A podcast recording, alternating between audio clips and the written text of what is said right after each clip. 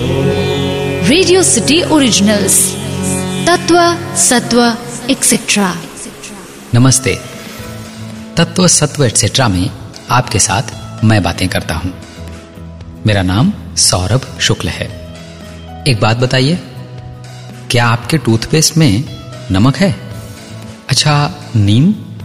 बबूल की शक्ति? तो क्या चारकोल? चारकोल का मतलब है कोयला। इनमें से कुछ भी है क्या? ना ना, उत्तर मुझे नहीं, स्वयं को दीजिए। क्योंकि टूथपेस्ट में नमक, चारकोल, नीम, वज्रदंती या बबूल का होना दांतों के लिए उपयोगी और लाभकारी है। इसीलिए शायद बड़ी बड़ी कंपनियाँ अपने अपने टूथपेस्ट को बेचने के लिए विज्ञापनों में इनको सेंट्रल थॉट बनाकर दिखाती हैं। हमने अपने बड़े बुज़ुर्गों से सुना है कि वे दांत साफ़ करने के लिए टूथब्रश या टूथपेस्ट का उपयोग नहीं करते थे, बल्कि नमक से, नीम या बबूल की दातून से और कोयले से दांत साफ़ कर लेते थे। तत्व सत्व एटसेट्रा के इस संस्करण में आपसे इसी विषय में बातें करूँगा। हम सामान्यतः रात को छह से आठ घंटे सोते हैं। इतनी देर हमारा मुँह सामान्य रूप से बंद रहता है। श्वसन क्रिया नाक के माध्यम से होती है। मुँह इतनी देर बंद रहने के कारण विषैला हो जाता है। यानी अनेक प्रकार के जर्म्स हमारे मुँह में विकसित हो जाते हैं, जो हर प्रकार से हमारे स्वास्थ्य के लिए हानिकारक हैं। इसी कारण मुँह से दुर्गंध भी आने लगती है। ये बड़ी बेसिक बात है। इसीलिए तो हम सुबह उठकर दांत और मुँह साफ़ करते हैं। प्रश्न ये है कि किस पदार्थ से दंत धावन, यानी दांत साफ़ करने चाहिए?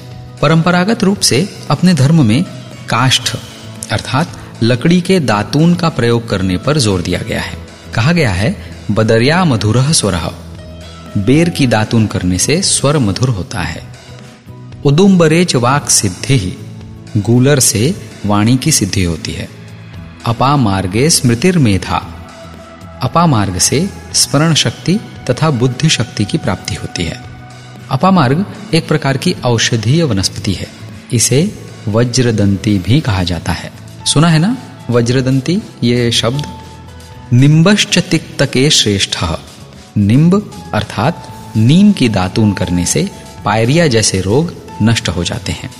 इन सब का प्रयोग अनेक प्रकार के दंतमंजन या टूथपेस्ट के विज्ञापनों में भरपूर किया गया है। इसलिए अब हम सभी को विश्वास तो हो ही चुका है कि ये दांतों के लिए उपयोगी है। एक बात ऑब्ज़र्व की है कि इन सब में नीम के दातून का चलन सर्वाधिक रहा है। दातून करने की एक प्रक्रिया है। दातून तो लकड़ी है, इसलिए उससे दांत साफ़ करने के पहले उसे चबाकर कूचा यानी ब्रश जैसा बना लिया जाता है। फिर उसी से दांत साफ़ किए जाते हैं। चबाते समय स्वाभाविक है कि नीम का रस हमारी लार, यानी सलाइवा के साथ एक रस हो जाता है मतलब मिक्स हो जाता है। नीम के औषधीय गुण हमारे मुँह के बैक्टीरिया और जर्म्स का सफाया कर देते हैं। नीम का रस हमारे रक्त, यानी ब्लड के लिए भी उपयोगी होता है। नीम की दातून को चबाने से मसूड़े भी मज़बूत होते हैं। मुँह में दुर्गंध जितने भी प्रकार के जर्म्स के कारण होती है, नीम उन्हें दूर कर देता है। ऐसा कहा गया है कि दातून पाँच से पंद्रह मिनट तक करनी चाहिए और करने के बाद दो से चार मिनट तक मुँह ऐसे ही रखना चाहिए, धोना नहीं चाहिए।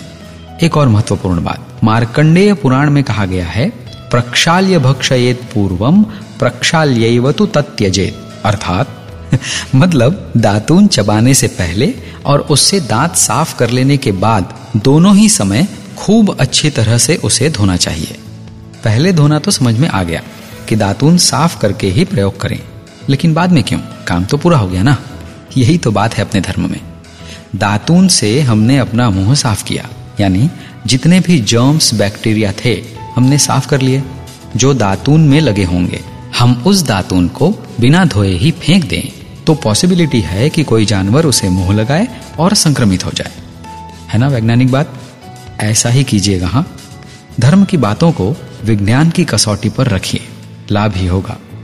दंत धावन यानी दांत साफ़ करना, थोड़ा बड़ा विषय है। एक एपिसोड में पूरा करना थोड़ा मुश्किल है।